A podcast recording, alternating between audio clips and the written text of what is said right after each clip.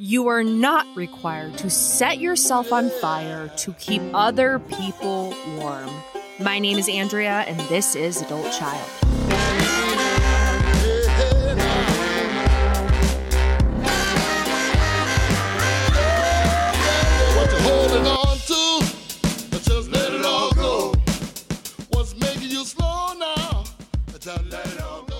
Welcome back to Adult Child, where we take a deep dive into the impact of growing up in a dysfunctional family. For any new listeners, I am Andrea. I am a recovering shit show, which means that I am still a shit show from time to time. I would have it no other way. So I was trying to think if I had any good dating stories to, to kick this off for y'all. I have one. Don't get your hopes up. It's it's not that great, but I guess it was a few days ago. I was texting with a guy that I matched with on an app, and over the course of like 10 to 15 texts exchanged back and forth, um, he used the he used the word cozy twice. And uh, I- wasn't quite sure how I, I felt about that. And I was texting with Tiffany, who I had on the pod, about this. And, you know, I told her I feel like the only time the word cozy is appropriate is if you are describing how your pet looks while they're sleeping. And she said, and also blankets. Like you can use the word cozy to describe blankets, but he had used it in the context of um, he had just gotten out of a movie and that he was going home to get cozy. And then a, a few texts later, he described living in San Francisco as it, it feels cozy for him. It's a nice and cozy location. I'm not down with the cozy. Judge away. I'm maybe I'm just being a bitch, but I'm not down with the cozy. I don't know. I was not feeling it. Thankfully, I did not have to like come up with some excuse as to why I didn't want to um, meet him. He the next morning he shot me a text and told me that he was a polyamorist and wanted to know if that I was okay with that. And I said, "No, sir." Uh, but we really all know that yes, I'm I'm not okay with that, but I'm even more not okay with using the word cozy. Take notes, gentlemen. Uh, today we are diving deep into the glorious subject of codependency. And I am joined by Sarah Michaud, and she is the author of a rad book that just came out. It is called Co Crazy One Psychologist's Recovery from Codependency and Addiction, a memoir and roadmap to freedom. Y'all, this book is really, really good. She does a really excellent job of sharing her story and then breaking down the concepts of, of codependency and addiction in a very palatable way. So go check this shit out. I had posed some questions on on Patreon. On Patreon, I always ask the listeners, do they have anything that they want me to um, ask the the guests I'm interviewing? And uh, Scott posted, hi Scott. Scott posted a question uh, after I had done the interview, but it was essentially like, what the hell does codependency actually mean? Uh, and that's a very valid question. Uh, I think it's a word that gets thrown out a lot, kind of similar to narcissism, like narcissists. I feel like, you know, oh, I'm a codependent or oh, they're a narcissist. It kind of gets thrown around loosely. So, what the hell is actual codependency? And I wouldn't say that there is a um, a consensus. There are several definitions. So here is the definition that Melody Beattie has from Codependent No More. Oh, and before I read that, I, I read this quote. I had never read it before. Um, it's a quote from Melody, and it says, I wanted to call it codependent not so much. The publisher said it would never sell and suggested codependent no more, which is obviously impossible on a practical level. Sometimes in recovery, we have to bow to the demands of accounting. I thought that was funny. Um, okay, so this is what she says in Codependent More. She says a codependent person is one who has let another person's behavior affect him or her and who is obsessed with controlling that person's behavior. Once they have been affected, once it sets in, codependency takes a life of its own. It is similar to catching pneumonia or picking up a destructive habit. Once you've got it, you've got it.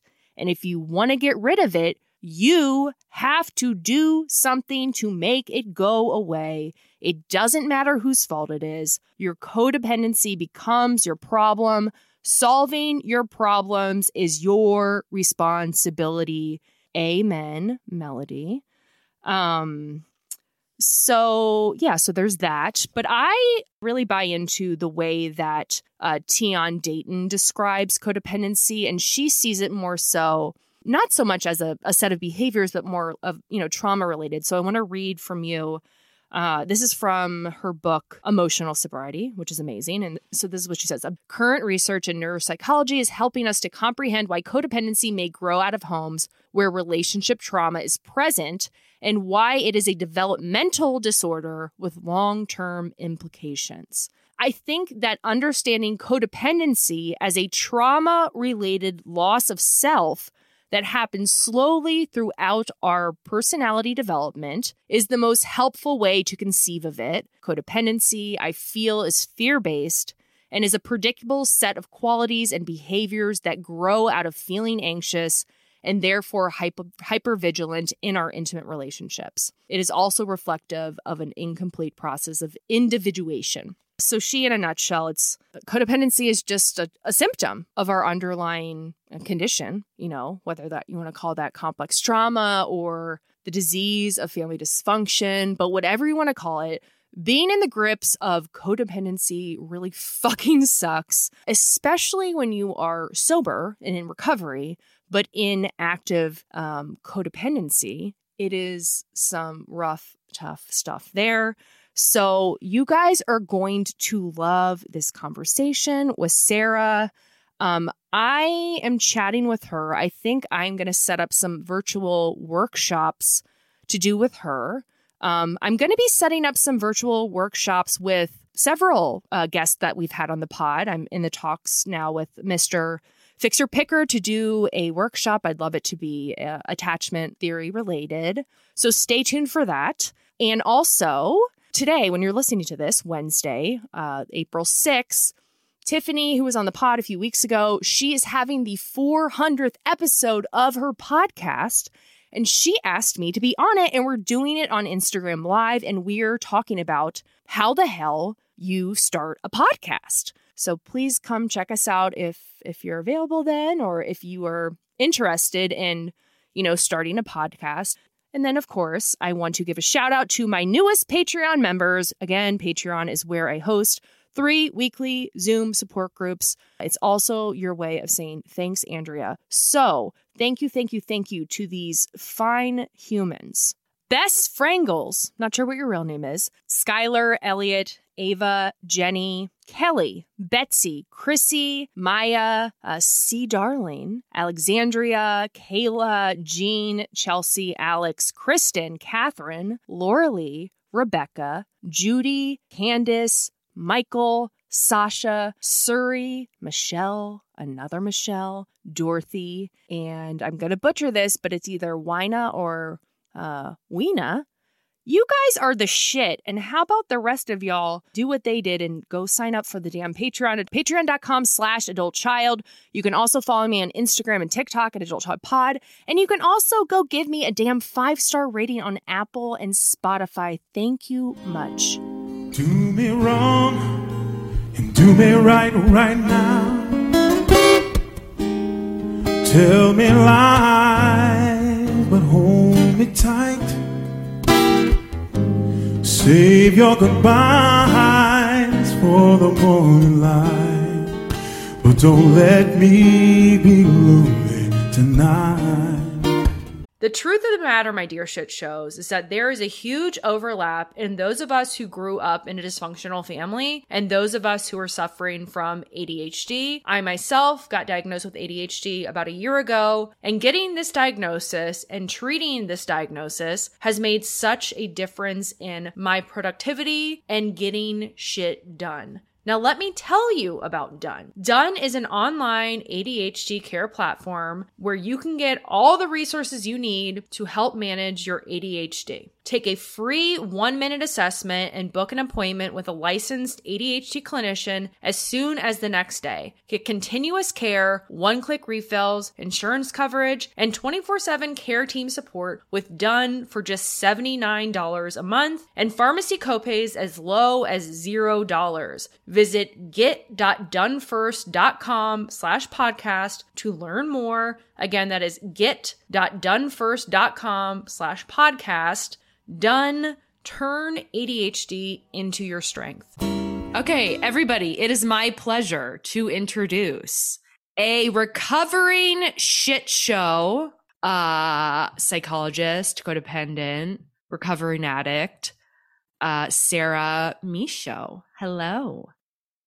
Hi there.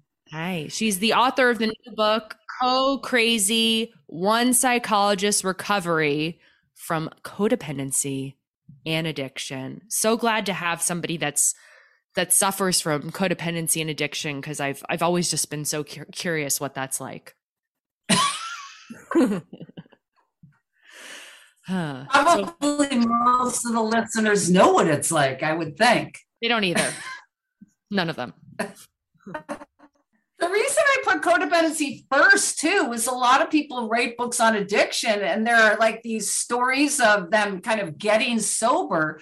And then that's the end of the story. And I really believe people are codependent way before they get addicted, right? I mean, Absolutely. we grow up usually in some type of dysfunction leading to our codependency. So I think a lot of addictions are covering up the codependency or whatever you want to call it, the way we relate to people, the way we relate to others and really relate to ourselves. Mhm. You know, that's how I see codependency. It's it's like I can't tolerate whatever's happening within me and I can't tolerate whatever's whatever's happening within someone else. Absolutely. And you know, so I mean, I guess I see it kind of as it's kind of the same thing, but it's like the disease of family dysfunction. I think what I realized for me was like I always knew that alcohol was a symptom, yeah. but I don't think that I realized that my alcoholism was a symptom. Yeah. Yeah, I mean, it's a men, you know, they say mental, physical, spiritual, but to me, the most powerful part is the mental illness because I mean, it's an illness that people die from because their minds tell them they don't have it. I mean, denial being the quintessential component, right? And the thing is, you can get sober. And I remember my first sponsor saying, yeah, we can get sober, but we can still rationalize, minimize, romanticize, deny pretty much everything else. So the mental illness is still alive and well, even though we put down the drugs and alcohol. So, um, I think for me, it was like putting getting sober allowed for that shit to just manifest and grow and fester, you know? Absolutely, absolutely, and especially if you're going to try to get into relationships, which of course, you know, I was having sex in treatment, so I mean. Oh, like well- most of us right in the laundry room. I mean, um, so relationships were my go-to. I mean, you know, I put down booze and I picked up boys pretty quickly and kept crashing and burning and didn't even realize that that was part of my inability to be with myself. And that, like you talk a lot about the trauma and the abandonment and all the reasons why I was doing that behavior but really because I couldn't be with myself. Yeah. And I think it's even more painful. Like I think that the uh, yeah, like the, being an active active codependency like as a sober person, that is like way more fucking painful than being an active alcoholism or addiction in my opinion. Right. Right. The most miserable thing in the whole world. Well, it's those, you know, like they talk about in the big book, those underlying causes and conditions, right? It's the fear, it's the anger, it's the shame, it's the, you know, the anxiety, the panic, the all of it, feeling less than. And, you know, like I said, when I was uh, in the book, I talk about going to treatment when I was 10 years sober and I was in a graduate program in San Diego. And I just was bottoming out with relationships. And I'll never forget, you know, on the board where it said, you know, addicts, 95% problems, 5% addiction, and co addicts, 100% problems. So, this delusion that the addict is the one that's fucked up and the co addict, you know, is kind of fine is just so bizarre to me. They're more fucked up. Uh, yes. Both equally fucked up. And and one of the reasons I really wrote the book is because of my own countertransference. You know, when people are therapists, when our own issues come up, it's called countertransference. Mm-hmm. And very often the codependents were way more frustrating for me than the addicts. The addicts, at least, you know, if they were in denial, I could joke with them, they could acknowledge it, they may not be ready, or they were just really ready to get clean and sober. But the co addicts, if a couple came in, very often they wanted to just say, if he or she gets sober, we'll be fine. Mm-hmm. And I would try to say, well, it really both of you have issues. They're just different issues. But the partner's denial and lack of willingness to look at that they were part of the problem was shocking to me. So, um, yeah, I'm rambling, but go ahead. No, no, ramble away. Yeah. Um, yeah, that's so interesting because I've noticed that uh, that was definitely very present um in my parents' relationship. Got it. And I think that, and I'm curious, I mean, there's so many different things going on, but um obviously part of it is like the person, the the codependent not wanting to have to look at their own shit. But I also think too that there's a part of it where the codependent, not on a conscious level, but on a subconscious level, wants the person to stay sick. What are your thoughts on that? Well, I think the codependent is uh, terrified. You know, mm-hmm. the addict's terrified of getting sober, and the codependent person is terrified of what's going to happen if they get sober or what's going to happen if this isn't the focus. I mean, my dad was the codependent, my mom was the alcoholic, and he always wanted to present, maybe like your parents says, he was the good guy. Um, you know, if mom would just get sober and she went to a bunch of treatments, Betty Ford and all these things, but she would come home and then, oh, mom can have a glass of wine. Mm. Do you know what I mean? And it's like, no, she can't. She can't. Mm-hmm. And their their denial is is so amazing. That's another reason I wrote the book because, and I say it in the book, we want to be the good guys you know, the codependents always want to be the ones that are nice and I've taken care of them and I've self sacrificed. When really, no, you're in it because you're just as afraid and angry and shameful and but there's this they're the good guys and we're the bad guys kind of presentation and i wanted to break that up that they're getting something out of it like you said Exactly. There's a payoff for sure. Yes. Right. And partly part of it is and what it talks about like in the big red book and stuff is just the um yes. like the addiction to excitement and just like the yeah. Yes. Or being a victim. Yes, being a victim. Yeah. Yeah. Yeah. yeah. I think that that's what's so crazy about all this is like at least when you're like an addict or an alcoholic, there is some sort of like a euphoria but like on the other end of it, I mean, it's like really just like, oh, I'm just like, you're just like seeking out shitty feelings. Like that's fucking nuts. well, also it's the control that attachment and addiction to control and thinking they're managing their lives when really they're falling apart.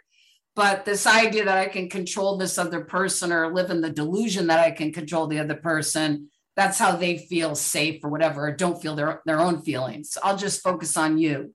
Yeah, yeah. Control is a huge part, huge. And of course, underneath it being just crippled by fear. I mean, I just think, and I know I simplify things a lot, but fear for me is so much at the bottom line of everything. You know, we're only born with two fears, right? The fear of, I think, loud noises and falling. Oh, really? And yeah. And so when I do four steps with people, I mean, people have up to 300 fears. And those are the things, if you think about it, it's not just the fear, it's all about our adaptations and behaviors that we've accumulated over the years to deal with the fear, whether it's a fear of abandonment or a fear of not being liked or not being loved or rejection or whatever, control, fear of being controlled. you know, fear of not being good enough. And those all started somewhere, at least in my belief system. I agree. I don't believe they just randomly occur. no, right? of course not. They're, no. Yeah. Yeah. That's interesting. The fear of falling. That's weird. Like that Yeah. you, that a baby would have Right. pers- Almost like a real um genetic is not the right word I'm looking for, but primal. Yeah, the fear Fear. of falling and loud, no, like safety. It's like a Mhm. safety thing, I would think. Yeah. Huh. Um, what about with um, and then we can talk about your story, but with with your experience of working with couples, how often are you seeing that when um the one partner gets sober, does the deal, and then the other partner doesn't do anything, and then uh, I, uh, I- even if they do actually, even if the other, even if the if the codependent does seek recovery, it's like we both change and then Yeah, we yes. realize that we're like actually not a good fit Right. I mean, I hate to say it, and I don't know statistically, but I think it's pretty common for someone, a couple to come in and the guy or woman's been drinking for 25 years and they don't, they don't know each other. Mhm. I mean, you know, pretty much the one person has been coping with a substance and the other person has just been enraged.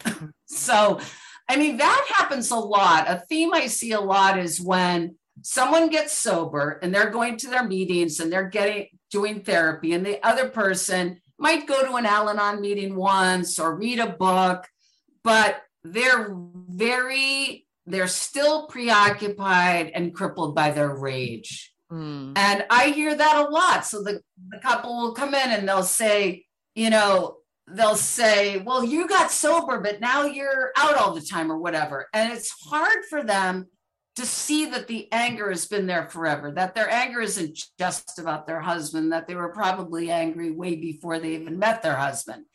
And their husband or wife is a good reason to be angry. But I always say that the only way people can really work through stuff is if both people, and you know this, own their part and say, I am responsible for my part. Mm. Because very often you're exactly right. Someone will get sober, and it does not mean the marriage magically or the relationship magically gets better. Absolutely not. In fact, it will most likely get worse for a while. Yeah. That's what I said in my in my last episode, and I've been having conversations with friends about it. It's not just romantically, but just re- in relationships in general. I don't have room in my life for people who are not going to be able to like own their shit. You know? Yes. Yes. And I always use the word like if someone's willing, that's really the word. Because again, someone may not even be aware that they have certain dynamics in a relationship. But if you're willing to listen and say, oh, geez, I didn't know that, and not get all defensive or attached to it. I mean, we all have stuff. I always say relationships are like the petri dish of dysfunction because, you know, when we get into a relationship, those first three months are usually when all of our oldest, deepest fears get activated. It's just the nature of relationship. And Mm. so if we don't have a language to talk about that stuff, I mean, think about the highs and lows you experience in those first three months. It's like you're psychotic. I mean, a famous psychologist, Irvin Yalom, used to say falling in love is like it's like delusional because you don't even know this person. And then within a week, you're ready to marry them. I mean, very often. And it's just this whole delusional activation. You mean like Yeah. two days? You mean after the first phone conversation?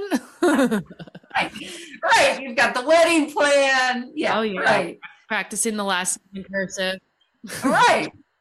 It's hard to get into reality and to see the facts when all those old feelings get activated. And that feeling of love is very seductive or attraction, just attraction. I mean, which uh, obviously has nothing to do with really the person that's right for us, but it sure can get us going.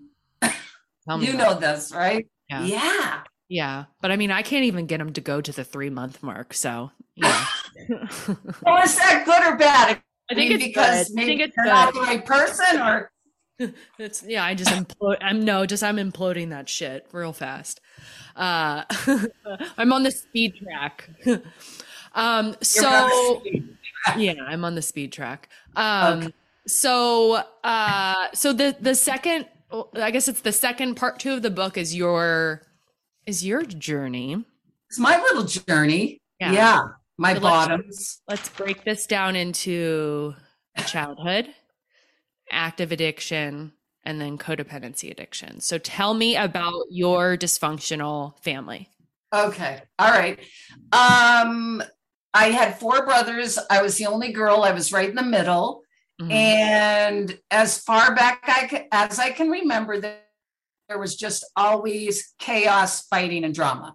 Now, whether those are the facts, I don't know. But, you know, I remember being two or three, you know, huddling next to my door while my parents are screaming and fighting. You know, the typical MO would be my mother would start drinking in the afternoon, my dad would come home from work. They'd start fighting at dinner, and then that would be it. We'd all go into our rooms or do homework. But when I would go to when we'd go to sleep, usually is when my mother would go upstairs and the fighting and screaming would begin. So there was just a lot of chaos and a lot of um you know, there were several mornings when I came downstairs and my mother would have a black eye or have bruises on her arm. I think mainly it probably was from falling. Well, yeah, They yeah. would get into physical altercations, but it wasn't like my father was beating my mother at all. Mhm. But it was more just the screaming and the yelling. But sure. And was the next morning as if nothing had ever happened?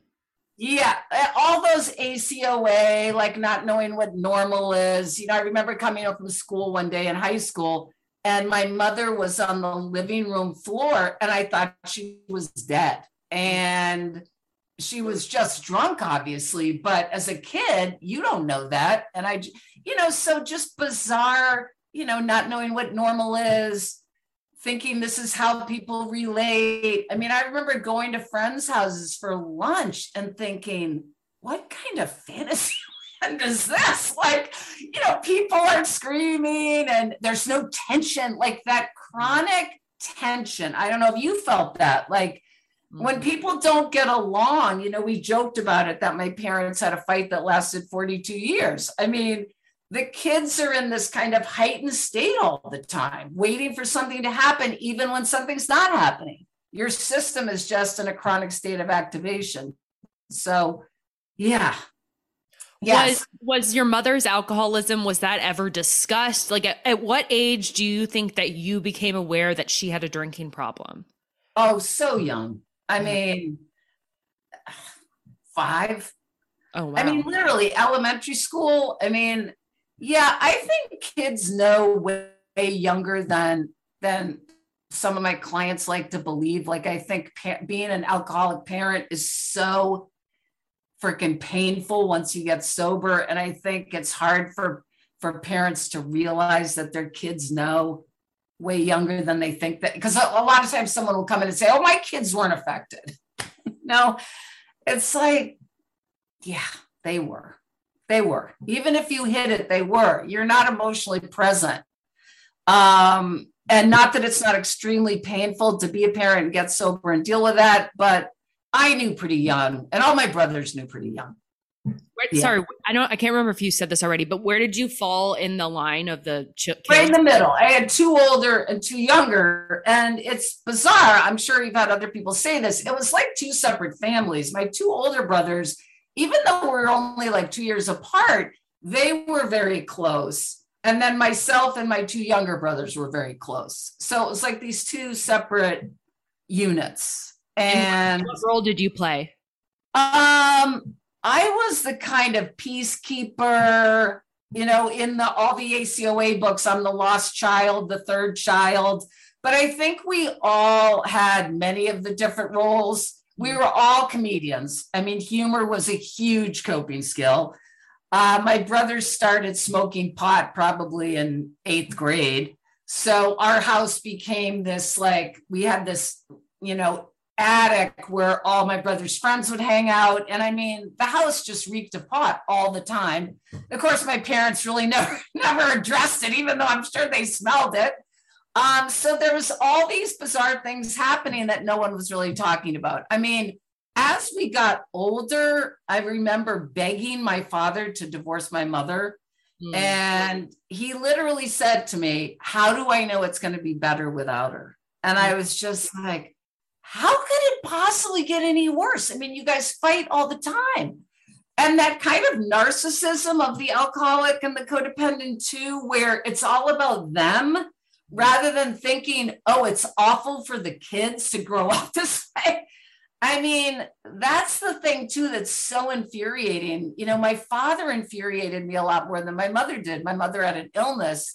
I always thought he could have done something, you know, but he couldn't, obviously, because of his own dysfunction. you I know. Yeah. No, I can totally relate to that. I think, Right. yeah, especially as us as alcoholics, you know, like it's a lot Right. easier for me to identify with my mother's illness. Right. Um, so did your so were there conversations though, but either between you and your siblings or directly with your parents, like specifically about your mother's drinking? Yeah, I mean, my brothers and I would talk about it all the time. Um, we, I'm sure we talked to our dad a couple of times about it. She did go to several treatment centers. She went to Betty Ford. She went to several places around here. Beach How Hill, old, how old the first time? How old were you when she went to treatment for the first time? Probably teens. Okay. Um, but of course, you know, Betty Ford at that time, whatever year this was, had this program for that was a month, and then a program that was three months for the real heavy hitters. And of course, my mother, you know, they recommended to stay for three months, and she's like, "No, I've got this," and didn't stay. Um, and tragically, I mean, it's really sad. She never got sober and she died at 67, you know, pretty much from smoking, the sun, and eating steaks for breakfast back then. But, you know, I mean, my parents' generation didn't have the best lifestyles Marlboros, martinis, and steak for breakfast and laying in the sun. So, yeah. What, what do you know about your parents' upbringings? Um, my mom's mom was an alcoholic, and her both one of her brothers was an alcoholic. I'm not sure about the other. So it definitely went back in, you know, the grandparents. My dad's parents, uh, his father was deceased when I was born. So I don't really know about his parents that that much and their history. Um, you know, my dad was a WW2 vet, and I think he was undiagnosed with PTSD. PTSD. I mean, he was an attorney, but he was a rage machine. You know, they didn't even know what it was back then. So um, I think that was a lot of his stuff, let alone the, just the co crazy that developed by being with my mom, you know. So Where was he Yeah. deployed to? he was he literally he literally liberated concentration camps you know Oh, he shit.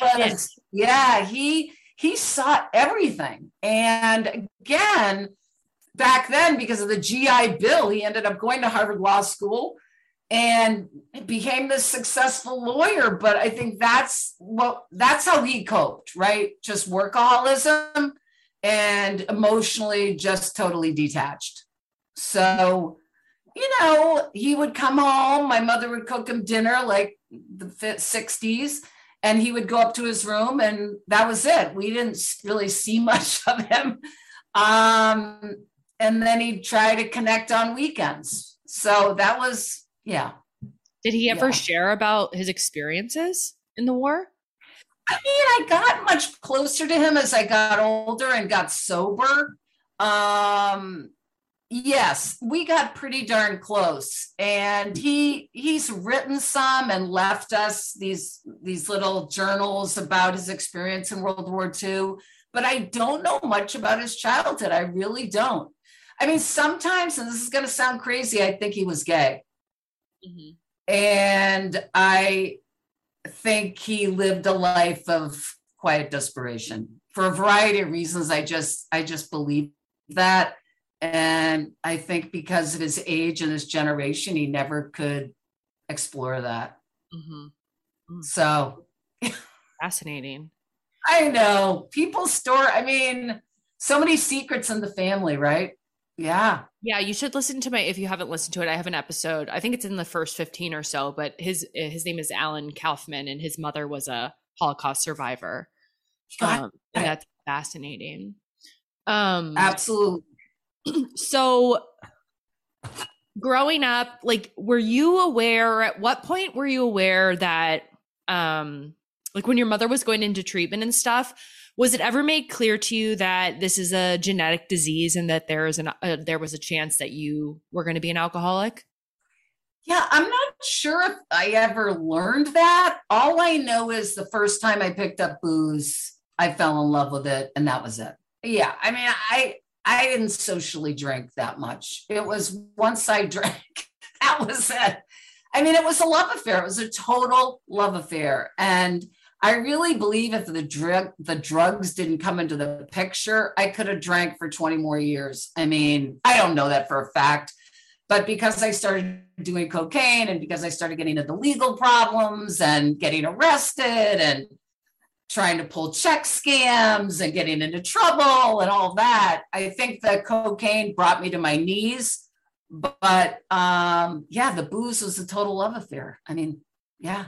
What's really funny is when my mother drove me to treatment, and I remember this intake, and the guy said, So you have a problem with drugs? And I said, Yep, definitely. I have a problem with cocaine, and you know, I smoke a ton of pot and blah, blah, blah. And then he said, and do you think you're an alcoholic? And I said, absolutely. And my mother goes, no, you're not. well, yeah, because, because she's not. right. And it was so hilarious. It's like, mom, I've been drinking like a case of beer a day, you know, especially when you're coked up. Yeah. Um, and I said, of course I'm an alcoholic, but it was like so interesting because for her, it was okay that I had a cocaine problem. But for her to acknowledge that I had an alcohol problem would mean she'd have to look at herself, and she just wasn't able to do that at that time. So, absolutely, because she didn't have a coke yeah. problem. She did have a drinking problem. So, t- so tell, so tell me a little bit about the progression of your your disease. Yeah, I mean, at a party, you know, like I talk about in the book, my first addiction was food. I had a weight issue when I was really young, and you know, it totally addicted to sugar. And then I picked up booze in like ninth or tenth grade, and I remember the thought that this is the solution to all my problems. Mm-hmm. I mean, mm-hmm. it just was. I remember going to this party and I was overweight and I was not in the cool crowd and I didn't have a boyfriend. And I remember making people laugh and thinking, oh my God, people actually like me and I can fit in and all the stuff you typically hear at an AA meeting. Um, so, yeah, that definitely was the solution. Yeah, you picked up a drink, you were 50 pounds uh, lighter, you were lighter. Cool, cool girl, and you were dating Brad Pitt. That's right. Exactly. Exactly. So, so yeah, the progression, like I said, was quick and I bottomed out. I mean, I only drank and drugged for like eight or nine years and I got sober at 24, 25. So um, I crashed and burned. I had been up for like three days. I was staying at this coke dealer's house and I it was the middle of the night and I woke up on the floor and I felt like bugs were crawling all over me and I was hallucinating and I just, you know, kind of crawled out of this apartment and went to a phone booth back then and called my brother who kind of came and rescued me and then I got into the hospital within a couple of days. So, yeah. That was it. And then, ah. so you're a one trick pony. I'm a one trick pony. And, you know, it's interesting because even though it's been a long time, I still can bring up very easily the sensation of incomprehensible demoralization. I mean, a lot of my acting out was sexually, and you know, as my sponsor said once, her sex list was longer than her resentment list.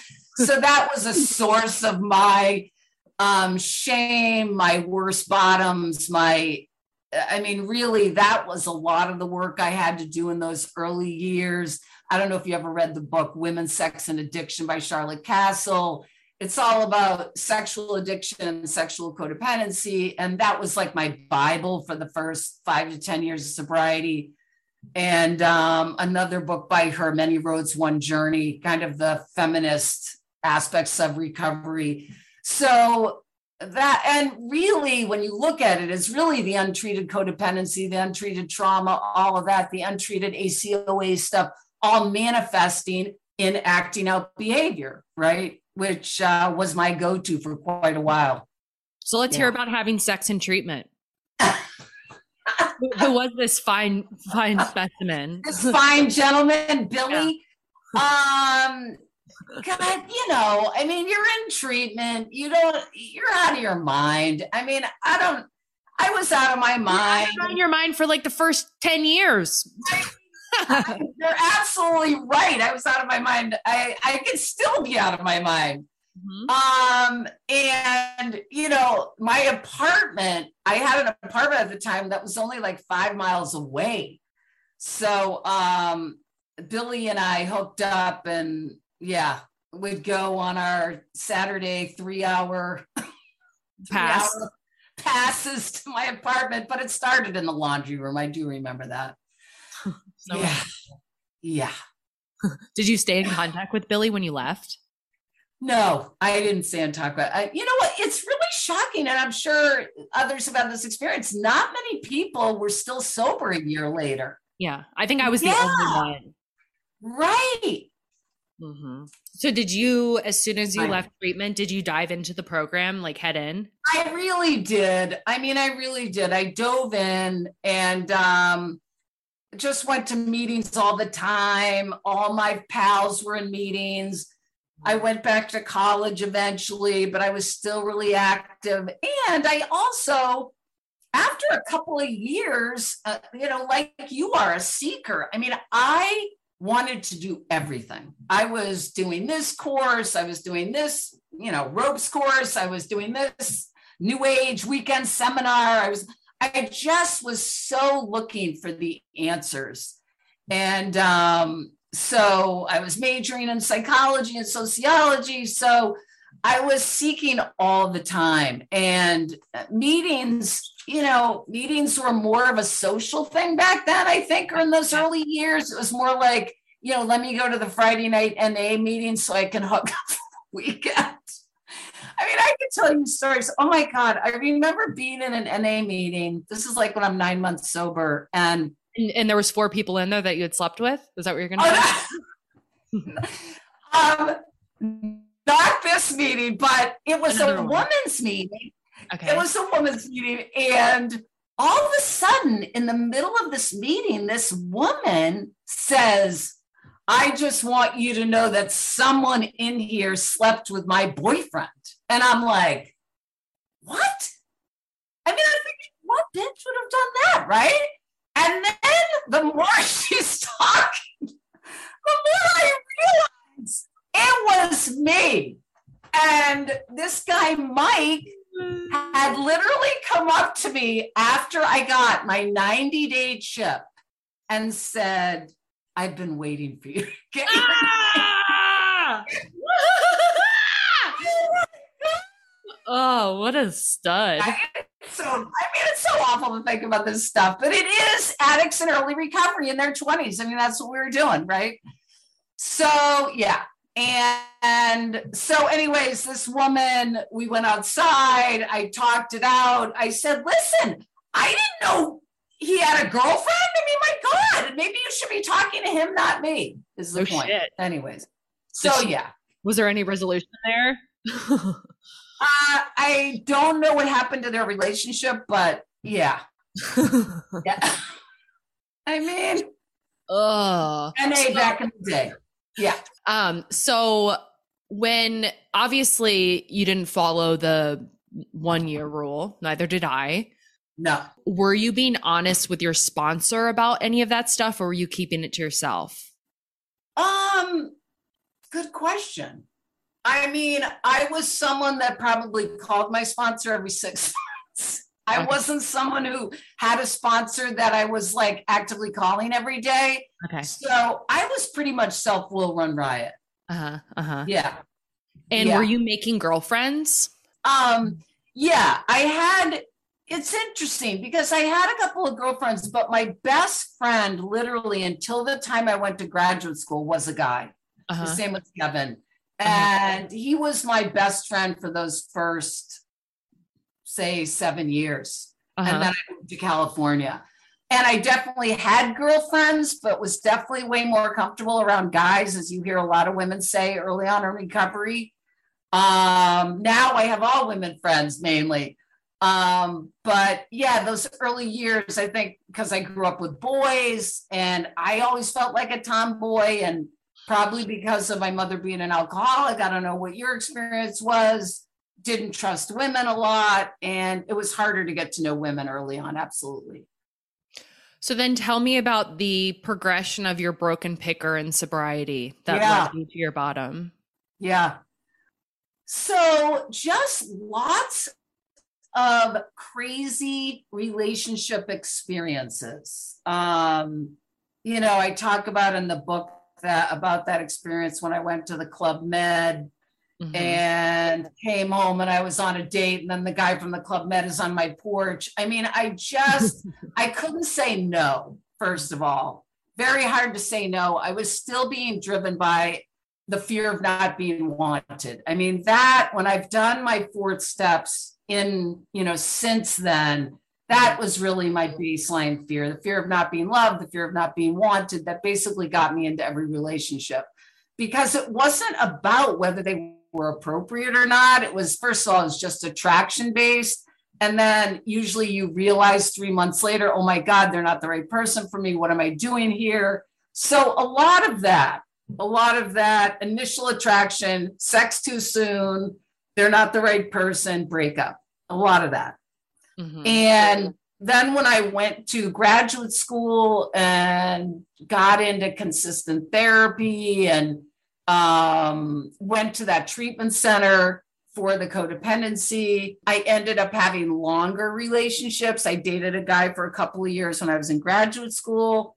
And it was just got to the point where he decided I wasn't the one. And that relationship ended. And then I met Sean when I was my first husband in San Diego. But the relationships got longer and still was hard, I think, up until God, you know, the last 10 years, maybe 20 years. I was going to say, I, I would have to think about. I do believe that I know your listeners are probably going to cringe at this. If you can wait to have sex, you can really end a lot of relationships sooner and not get yourself all emotionally twisted up. And um, it makes life so much easier because once you start having sex, it's that pseudo intimacy, like in that you actually feel like you're close, but you're really not. And um, then you wake up six months later and you don't even like the person. So, um, so anyways, the relationships definitely got better. And um, I think, like I say in the book, you know, Sean, I was my late 30s when I met him. So I was really thinking at that time, oh my gosh, am I ever going to get married? Am I ever going to have a child? And I really wanted to fit him into my fit a square into a round hole. Um, not that we didn't have, you know, he on one hand, and this is the tricky thing, like nothing is black or white, right? It's always both end. On one hand, Sean is an awesome human being. I mean, he was a really spiritual guy. He was sober. He was a writer. He was really into personal growth. He had sold his advertising company and had been traveling around the state of California and very interesting, a tad narcissistic, you know, very seductive. Uh, I could listen to him forever and gratify his ego, I'm sure. Um, so I think that kind of there was a lot of drama in that relationship. Like we'd break up and get back together. And then I really think fear is probably, I mean, we did one of those Catholic, even though I'm not Catholic, but one of those church weekend things where, you know, you address all these aspects of the possible marriage, the pre marriage thing.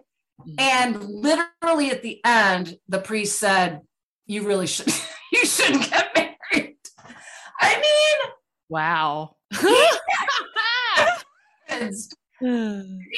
so good. just weren't we didn't we weren't didn't have enough in common and of course we got married anyways and had a great wedding but i always say i had the quickest marriage in history but i did have bo um, who's my son and so it all worked out and god's got a plan and all that and he's still in my life so but that was definitely a crash and burn a big crash and burn Mhm. yeah with the codependency And so, Yeah. yeah, it sucks. Um, i know yeah, I just think you feel so much more. I felt so much more raw than I did when in early sobriety, you know? I also Right. think, too, like the amount of shame that's there, too. You know, it was just so much easier for me to um, be like, okay, yeah, no, I was I was an alcoholic. I like these chemicals. Of course, I was behaving in that way. I was not in my right mind. right Um, but the shame of being sober, being yes in a 12 step program for years, working the 12 steps, doing and to to still be behaving in that way. yes Um, it's so shameful, but that's why having the realization that that there was trauma yeah was such a weight off my shoulders. yes Um, yeah yeah. So, um, do you want to talk a little? think we're doing Go ahead. yeah i was just gonna say i always think we're doing exactly what we were trying to do do you know what i mean it's like a, i never think there's any mistake or like it's this intentional thing we have these childhoods we develop these belief systems we develop these coping skills and it and everything that happens is exactly the way that, that mind is going to operate do you know what i mean it's not a mystery so like you say until you start i mean i remember when i read that red book for the first time i was like holy, Holy fucking shit. I know. It's me. It's yeah mine. like absolutely and i had read you know codependent no more and all the books from the 80s claudia black and janet Woititz and melody Beattie and all these people you know jonathan bradshaw all these people that were doing that you know the inner child and the codependency and all that stuff but that red book i just remember like wow they are just nailing it Mhm. Mhm. yeah Well, that's Just what it is. identifying the symptoms and Well, it's, it's, a, sorry. it's powerlessness. It's like uh it's another level of powerlessness. Like I couldn't expect. Like Yes. I kept being like, okay, I'm going to do things differently next time. I didn't have a fucking choice to do things differently next time because I had was suffering from complex trauma, and just like when I ingest a drink, all bets are off. right Same thing goes when I Right. enter a relationship and I haven't resolved any of my trauma. Uh, so that's why it was like huge. One, Right. just like the relief of like, oh, I'm not inherently flawed, and two, oh, Yes. there's a solution for this as well. Yes, yes, absolutely. And that's what really uh, I like to focus on too, because I do believe everybody, I mean, you know, obviously there's a continuum, but everybody's got some type of trauma, some, especially if you're a woman in recovery. I mean, let's face it. Um, so yeah, that we can identify the problems, but what are the solutions? What is going to be helpful? How do we change these behaviors? I mean, whatever they are, you know, when we look at those self-seeking behaviors, they're all just adaptations, you know, how we survived, how we felt safe.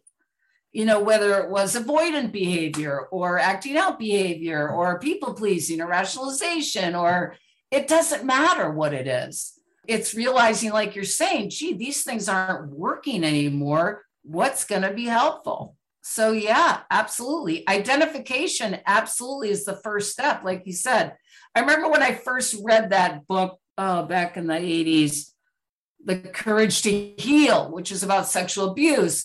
I remember I had the same experience like, oh my God, somebody knows what it's like. And it's the same feeling with that red book like wow somebody really gets this Yes, it was like So- all the things that had been running in my head, thinking that I was the only one, and then seeing it on paper, like it was life changing. absolutely absolutely yes yes yes yeah So I, w- w- so you're saying like, how do we change? I mean, it's not one size fits all, right? So what did No, that absolutely like? What did it look like for you? Um, well, when my son, when I was pregnant with my son, I went to my first Al Anon meeting. And so that's 21 years ago. And definitely, you know, the the 12 steps, the CODA, the Al Anon, the ACOA, all of those 12 step programs and all the workbooks and therapy, all of those have contributed to my recovery. And I always say this, even when people in AA, it's like there's this transition, this transition from the kind of pointing the finger and blaming, and you know, first it's your parents, then it's your whatever, your partner, to wow, I am responsible. I mean, you know, you know, you can go to a meeting and someone has 25 years of sobriety and they're still bitching about their wife or whatever. It's like until someone really owns and acknowledges, wow, I am the problem, I've got the stuff, I don't know how they can move forward and find peace and happiness because you're just going to be stuck in that resentment, you know, the irritable, restless, and discontent, you know, which isn't just alcoholics. I mean, that's the human condition. I mean, it's always going to be better or different somewhere else, being somewhere else when something else happens, when this happens, you know, it's that delusion, right? Yeah. Yeah. Yeah. And Yeah. just because it's, we're, it's us. I mean, we, we might not be, res- you know, we're obviously not responsible for what happened to us as kids, but guess what? We're the, we're the only ones that can do anything about addressing that shit. Like we can, uh, I I wish our parents could go to therapy for us, but it just Right. doesn't fucking work that way. Right.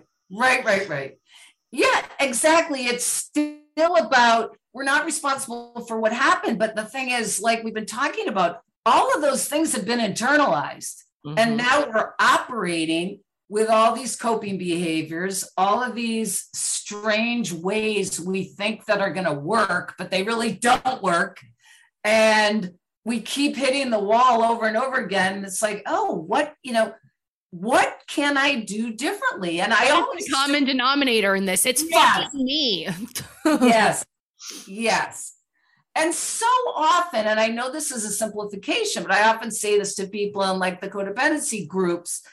It's, you know, like we said at the beginning, I have to tolerate what's happening inside of me.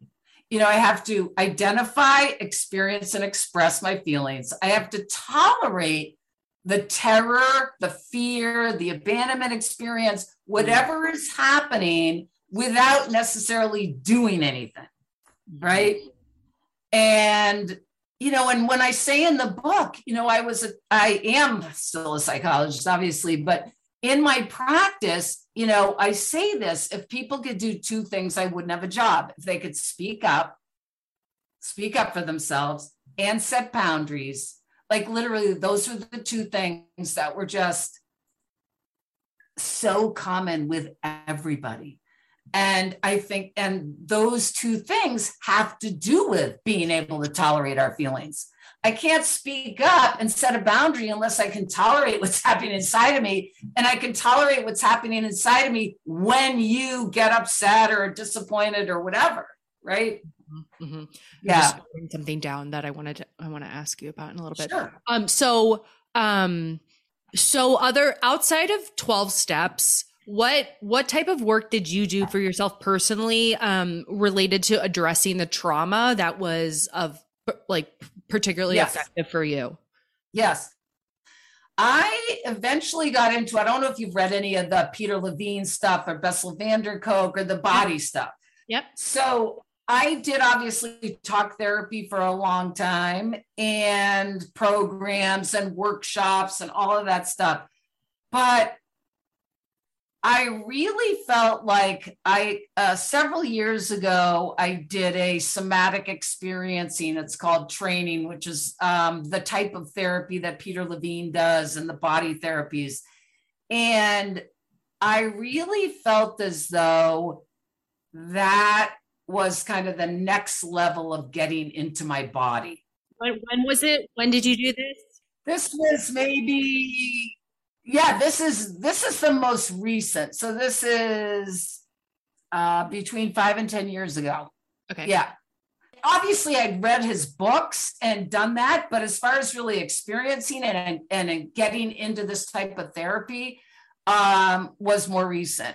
And since probably since 2011, which is when my second divorce, which I got to keep saying those words. It always like provides a provokes a mini shame attack. Okay. Um, Could be fourth. and no, I guess I should feel Yeah, there, I'm sure there's some people listening. They're like, only second. Well, fuck you, lady.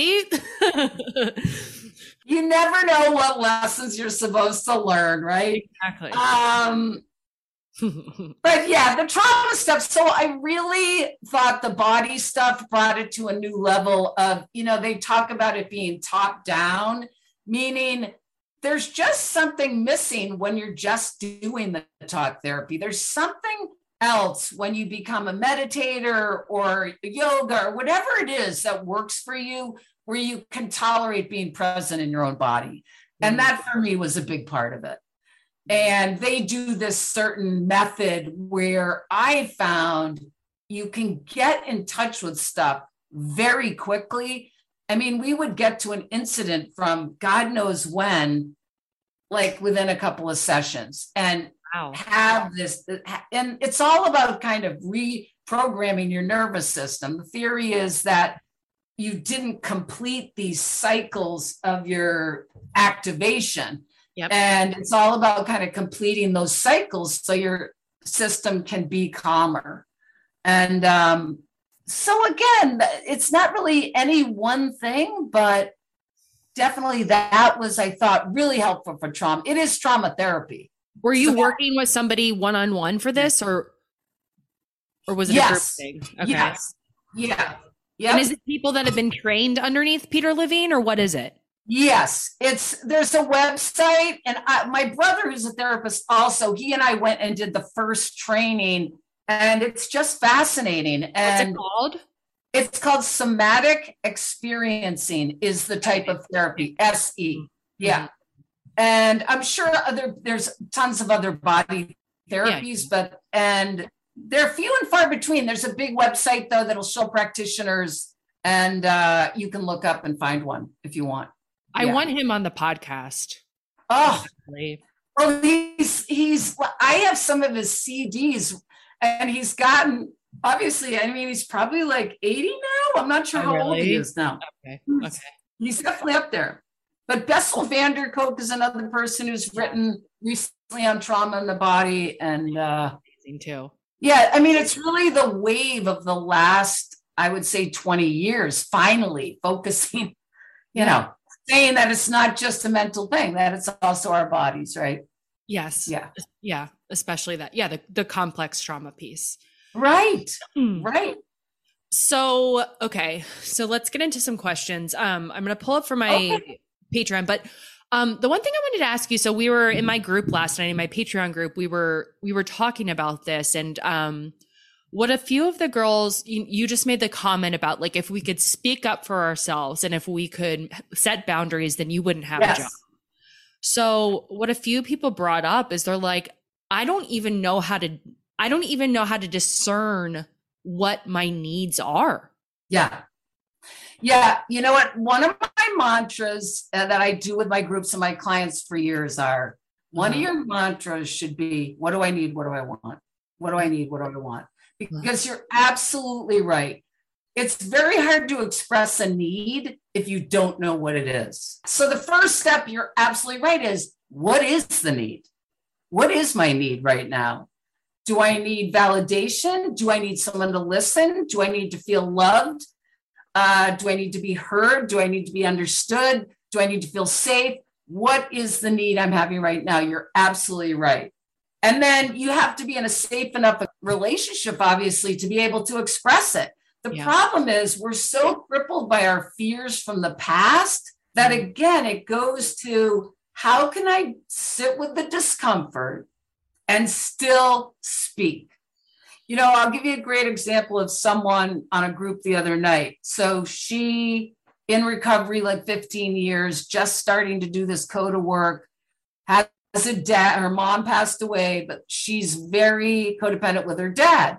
And her dad has been calling her like four or five times a day for years and says, I just wanted to see how you were, which really means I need you to make me feel okay. But Absolutely. and so she said in the group, yeah, so she said, I finally realized and had to sit with the discomfort of my father being upset, my father maybe pulling away from me, because then that's a whole other thing.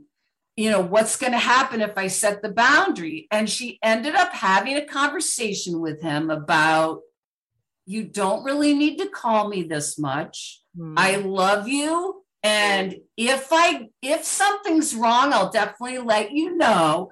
But it really opened up. But the terror she was feeling around that conversation was probably of a five-year-old girl, you know, and her father would go out and get drunk that night. It probably had nothing to do with Mhm. what she's trying to do today. But that's the thing, you know, it's always about a past fear, a past experience, a past time we were hurt. You know, under each resentment is a hurt. And so if you can connect that also, that's really helpful because it helps us to calm down in the present moment. Sorry, I know I'm off on a tangent, but You're not. yeah. Roll So away. noticing, you know, noticing your experience, noticing your feelings, identifying a fear and identifying what you need. Then there's the speaking up, right? Then there's the expressing it. Now, what's the fear there? And am, am I afraid they're going to get mad at me? Am I afraid they're going to be disappointed? Am I afraid they're going to abandon me? That's a big one, right? And again, all those are usually from the past. So again, it's tolerating okay, what do I need to tolerate while I express this need? And then once you have more experiences where the person hasn't abandoned you, where they've actually listened to you, where you have these positive experiences, then you're building up your bank of, oh, I can't express a need and they won't get upset, you know? Yeah, and I would think so too. Like with the not knowing what our needs are, I think part of that too is like we have to do that inner work too, right? And so that's part of it too. Is like as we heal our unresolved shit, it's going to be a lot easier for us to identify like what our actual needs are. Right. Absolutely. Absolutely. So it's like so- getting sober in a way. Yes, yes. Yeah, and when you're so focused on others and feeling safe, if the people around you are okay, I'm okay. You Mm. know, you may know what your partner's needs are way before you know what yours are, because that's the dynamic, right? Yeah, they don't have to tell you. You fucking know. you wake up with a to-do list. They don't even have to tell you. okay. You wish so- they could read your mind though, because it's so hard to express. I've had plenty of know. women be upset, like, why doesn't he just know? It's like, because you because we can read their minds so easily. That's Right. problem. there you go. Um, okay, so this uh, Alexandria wants to know. She's she's curious about um, how codependency can appear in the workplace and Ah. How to exit those relationships in a respectful manner. She says, especially if a person you're dependent on is toxic and has little respect Yeah. for any personal boundaries. So, what are your thoughts on codependency in the workplace? Yeah, I think it happens all the time. I mean, I have an example of a gal I'm sponsoring right now who is having a lot of codependence. She's the boss, mm-hmm. and one of the people that works under her is constantly disruptive in meetings. Hmm. And because of her own fears with her own history, with her own mom, she has such a hard time setting the limit because of this fear they're going to get upset or she's going to look bad or whatever it is. And finally, just last week, with a lot of support and looking at what was the cause, you know, the other thing about codependency is this it's not helping the other person. yeah, no kidding. That's it's the hurting them. solution. I know, but we believe we're doing them a favor by not speaking up. When on the other hand, everybody else is suffering. Everybody else is pissed off that the guy's interrupting. And so when you address it, you're not only helping yourself, you're helping the other person. I mean, so again, I, I say this so much, but identifying the problem, noticing your feelings about the problem. I would also say if you're having a certain anxiety or a certain activation of anger, what is it that's getting activated? Mm-hmm. You know, because mm-hmm. people in the workplace um, are just going to activate our parent stuff, right? Mm-hmm. Whether it's your boss or whether it's your partner. If mm-hmm. you're getting angry at someone, what's it activating? You don't feel good enough. You don't feel heard. You don't feel understood. So it's identifying that activation first so you can calm down before you communicate. That's another thing. So you're not just acting out and exploding at work. Yeah. I think what you said there about the it not being helpful. I think what's interesting too about codependency is like at its core it is essentially selfish, you know? Well, because it's about our own fear. Yeah. We like to think it's about other people, but yeah. you know, it's like someone said recently, you know, the term people pleasing is a delusion. He said, people aren't pleased. They're not pleasing anyone. Yeah. And that was a great line. It's like, yeah, we believe we're these people pleasers, but most it's of the time, the nature. Just, yeah. Yes. Right. Right. Okay. Let's see what we have next. Um, okay. Just from Chelsea. She said, I think in your last episode, you touched a bit on this, but I always thought I was empathetic and I could be slightly. However, I know for a fact that I am codependent. Does this happen a lot? Do people tend to think they're empathetic or being empathetic when in reality they're just a codependent? having both would be hard. And from what I've read, codependency and the difference between codependent and empathetic is codependent, there is a lack of the authentic self. Mm. Thoughts on this? Right. Yeah. I mean, I think that's a great distinction. Again, codependency is coming from fear. I don't think empathy is. Empathy is coming from a sincere empathy for someone else's issues or someone else's uh, difficulty they're having in that day. The codependency to relate. Yes, it's always getting active. The codependency is activated usually by a fear, you know, not feeling in control, fear, you know, how you're going to look. Um, and so it's more of this fear driven need rather than true connection. Mm-hmm. I mean, absolutely, it's hard to be authentic when you're being driven by what someone else thinks of you or how you're looking to someone else or trying not to upset someone. I mean, again, like you just said, if you don't even know what you need or want, how can you communicate authentically? Mm-hmm, mm-hmm. Right? Yeah. Uh, okay, well, this kind of like goes to what we were just talking about. So, uh, Sophie said, I struggle uh, distinguishing between codependency and people pleasing. I'd love to know the difference. I mean, I think that it's it's one and the same. I mean, yeah. I mean, people pleasing, I would say, is one behavior trait of codependency. Exactly. Yeah. Yeah. Um, so this is from Emily. She says, I have a trouble I have trouble distinguishing between codependency and my trauma responses and trigger. I go back between thinking I'm in a healthy relationship and thinking I'm codependent due to lack of self-esteem and difficulty identifying my feelings.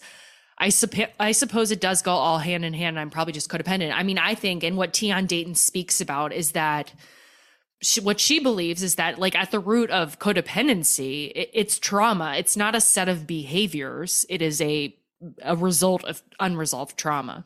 Yeah i mean i think out of the unresolved trauma come the behaviors right? Yeah. Yeah, yeah. and it depends the degree it depends what the trauma is it depends a lot of times what your interpretation of the trauma two people can have the same experience different interpretation exactly. right? Yeah. yeah. Um okay my adult child rock bottom was realizing that my if you're not okay, I'm not okay existence was running the show, my show, yeah. my life. I would get so deep into others' needs and give, give, give until resentment because yeah. I ultimately felt like used like a doormat, erupted in my me drowning in anger. So, my efforts thus far have been figuring out how to love myself, which has eluded me all my life. Then maybe I will know what boundaries I need. Is that when it happens? I guess we kind of just spoke on that, right? It's about figuring out, resolving our shit, uh, working on ourselves in order to unearth what we really do want and need. Right. I mean, that's kind of the cycle. She mm-hmm. exactly just said the cycle, right? I'm going to be this person for you because I can't really be with myself.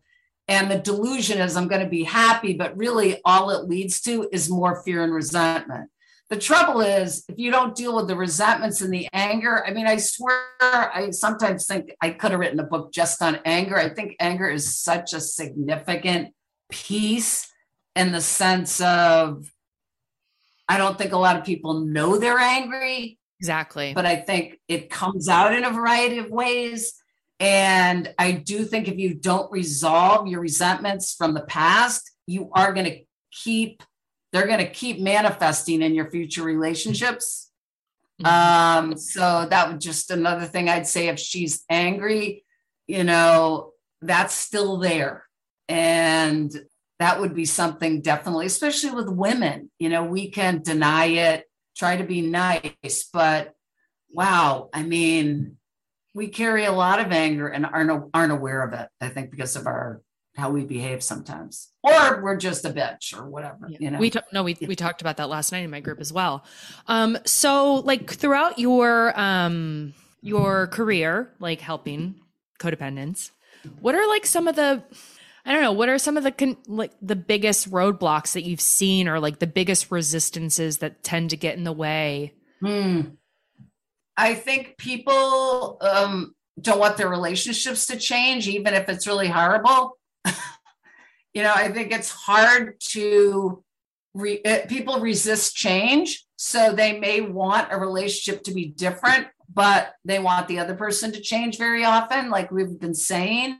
I think you have to hit a bottom where you're willing to give up, you know, where you say to yourself, no matter what happens in this relationship, I'm willing to let it go if I if I don't get my needs met. Because a lot of times people are just afraid, like we're saying, afraid to be themselves, afraid to speak their truths, afraid to express what they need. You know, a lot of times I say, people are afraid to express what they need because what if the person says, I can't meet those needs? You know, it's much easier to live in a delusion that, oh, I just can't express it instead of actually asking for it. And the person's like, no, I'm not, I don't want to have a child or I don't want to get married or whatever the issue is. You know, it's a way we can control the narrative and control what's going to happen. So it, it takes a lot of responsibility to kind of acknowledge, like, wow, like you're saying, I've got to focus on myself. I've got to figure out what I want, and then I need to express it. Mm-hmm. Yeah. It's like that moment where the fear and pain of staying the same finally is is greater than the fear or pain of change. Yes. Yes. And that yes. takes a lot of fucking pain. Yeah.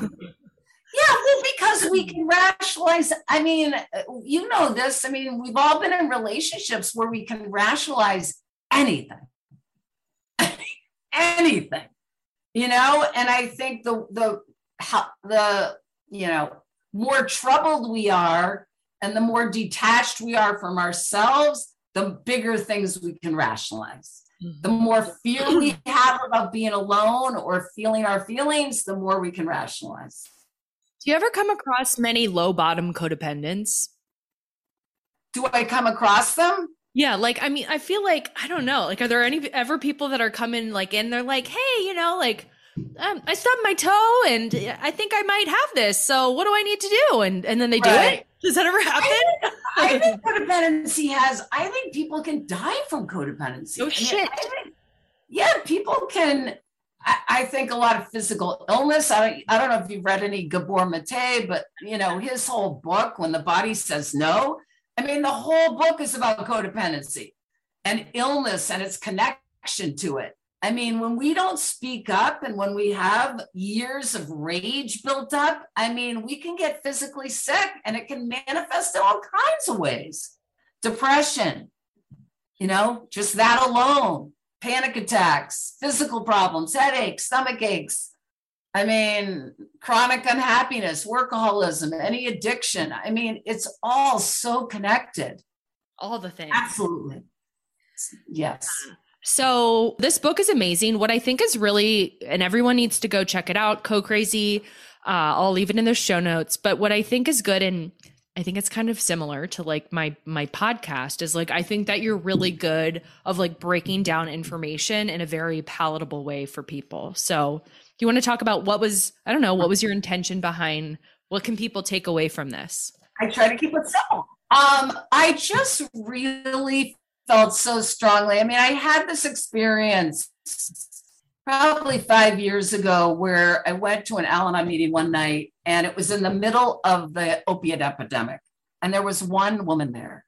And I remember thinking to myself, what F? How is this possible? Like, I know there's tons of addicts and alcoholics and where I live in all the neighboring towns. And how is it that there's one person at this meeting when people are dying from the opioid? you know I mean?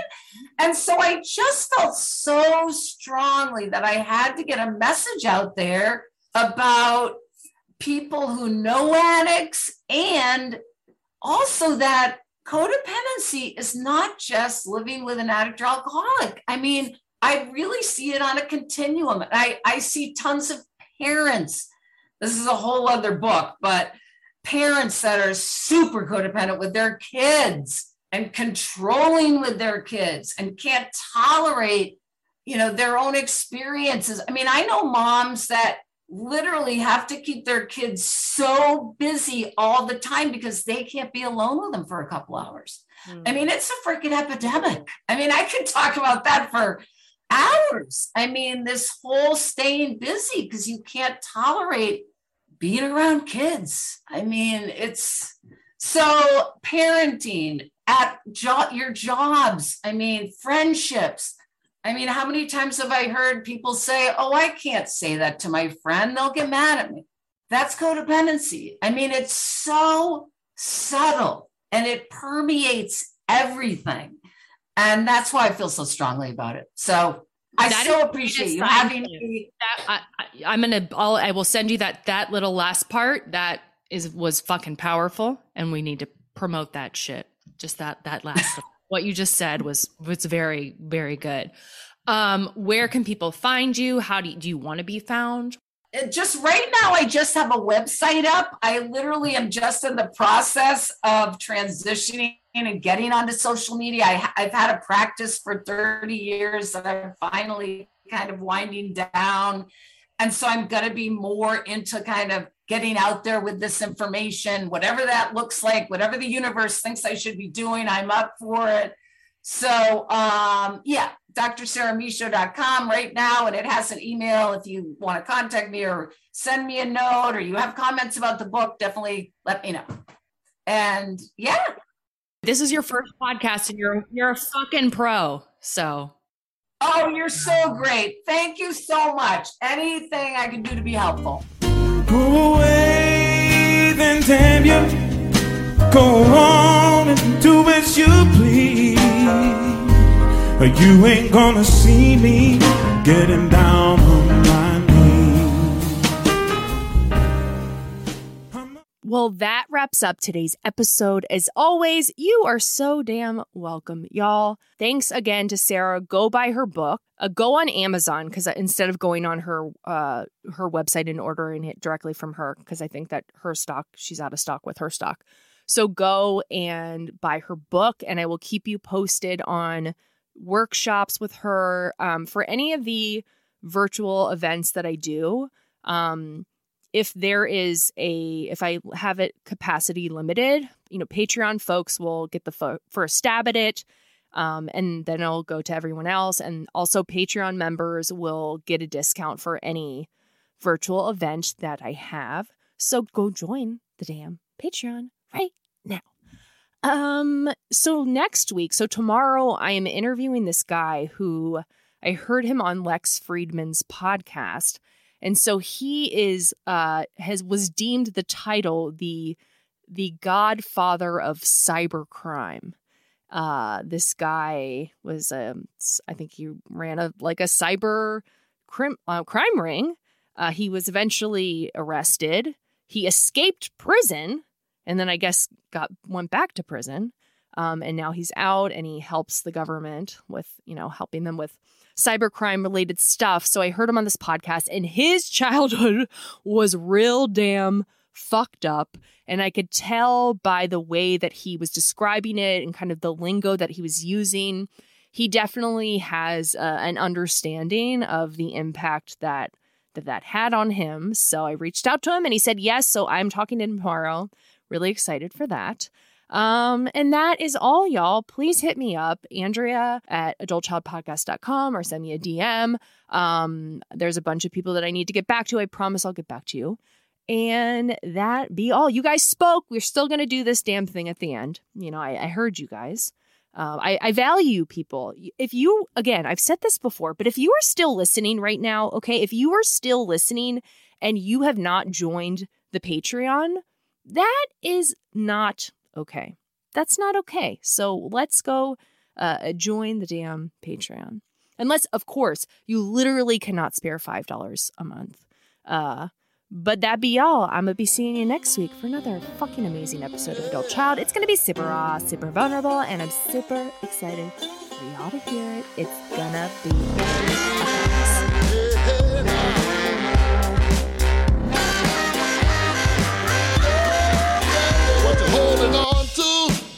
Just let it all go. What's making you slow now? Just let